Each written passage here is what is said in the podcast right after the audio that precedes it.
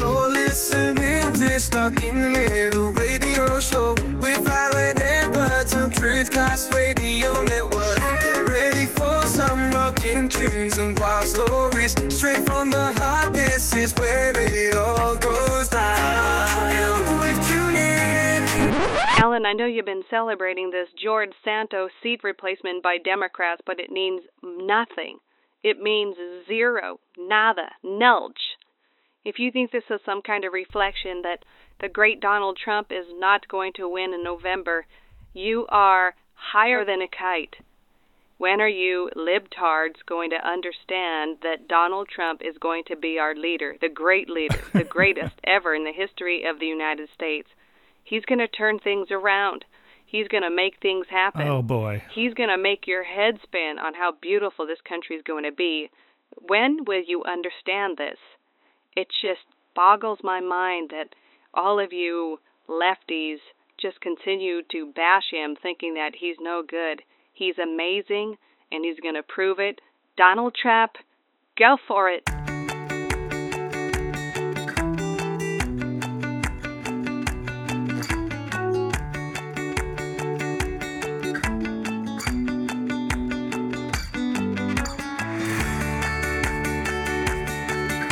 I sure hope this voting that happened in New York to fill George Santos' seat is a sign and a reflection of things to come in November. And I personally believe that it is. I think that, you know, people are taking polls about how Donald Trump is ruling the world.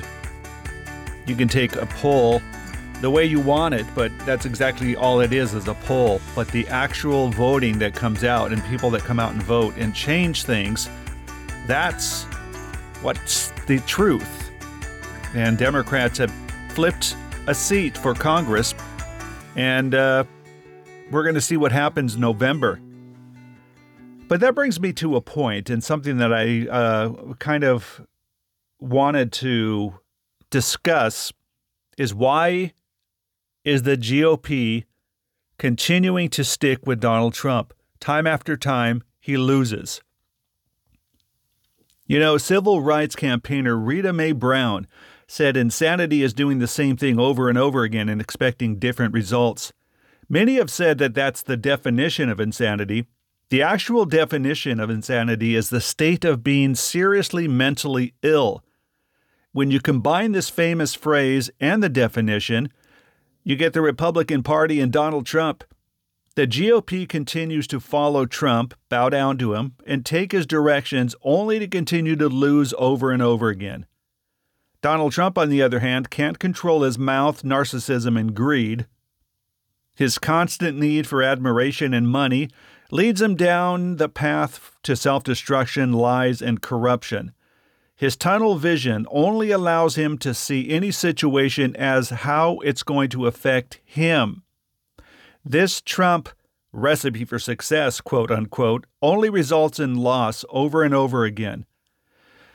So the $1 million question is, when are Republicans going to finally rid themselves of this toxic mold? Time and time again, they stick with him, and they are constantly taking losses.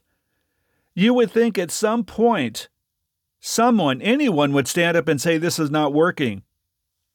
The GOP could have had, you know, they could have severed ties back in 2021 when Trump's radical cult members tried to overturn the election and the country. They were done with him. It could have been all over. Then disgraced and fired Speaker of the House, Kevin McCarthy, decided to relight the flame. He flies down to the cult leader's palace to kiss the ring and take a few photos. The insanity continues. Biden got the country back to some kind of normalcy. Republicans then started talking about the red wave in the midterm elections. The red wave is a-comin'. It was all over the news. They predicted having total control of Senate, most of the seats in Congress, districts, states, etc. They promised that people are sick of Biden and that this will reflect in the voting booths. This so-called red wave wasn't even a drip. They got hit harder than a piñata at a Mexican birthday party. Democrats gained seats, saved a majority in the Senate, and kept Congress at bay.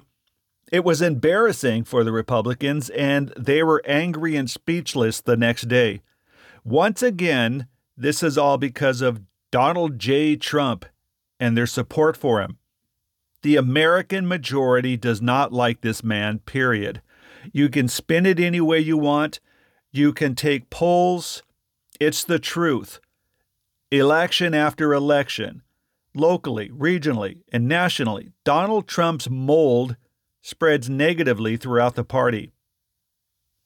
So with this kind of stats, why would the party continue to stick with him? Is it insanity? Is it doing the same thing over and over again, expecting a different result?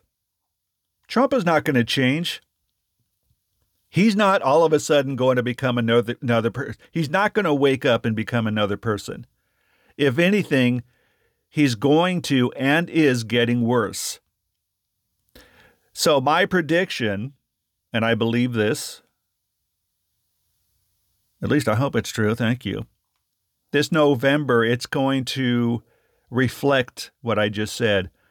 Trump may win based on many factors, like people concerned about Biden's age, the economy, international issues. But Trump is not going to win because people like him. The point of all this is that other politicians are going to lose and lose bad under Trump. Senate seats, Congress, state and local districts. They are the casualties of the Trump mold. They are the ones that stuck with Trump, continue to stick with him, and will continue to pay the price for Trump's corrupt actions. That's my prediction. I think it has happened over and over again, so there's going to be no difference in this and any other election. As long as the Republican Party continues to stand behind Trump, they're going to continue to take losses. Okay. Dancing beat. Hi, everyone. I'm your best friend. Back in town again.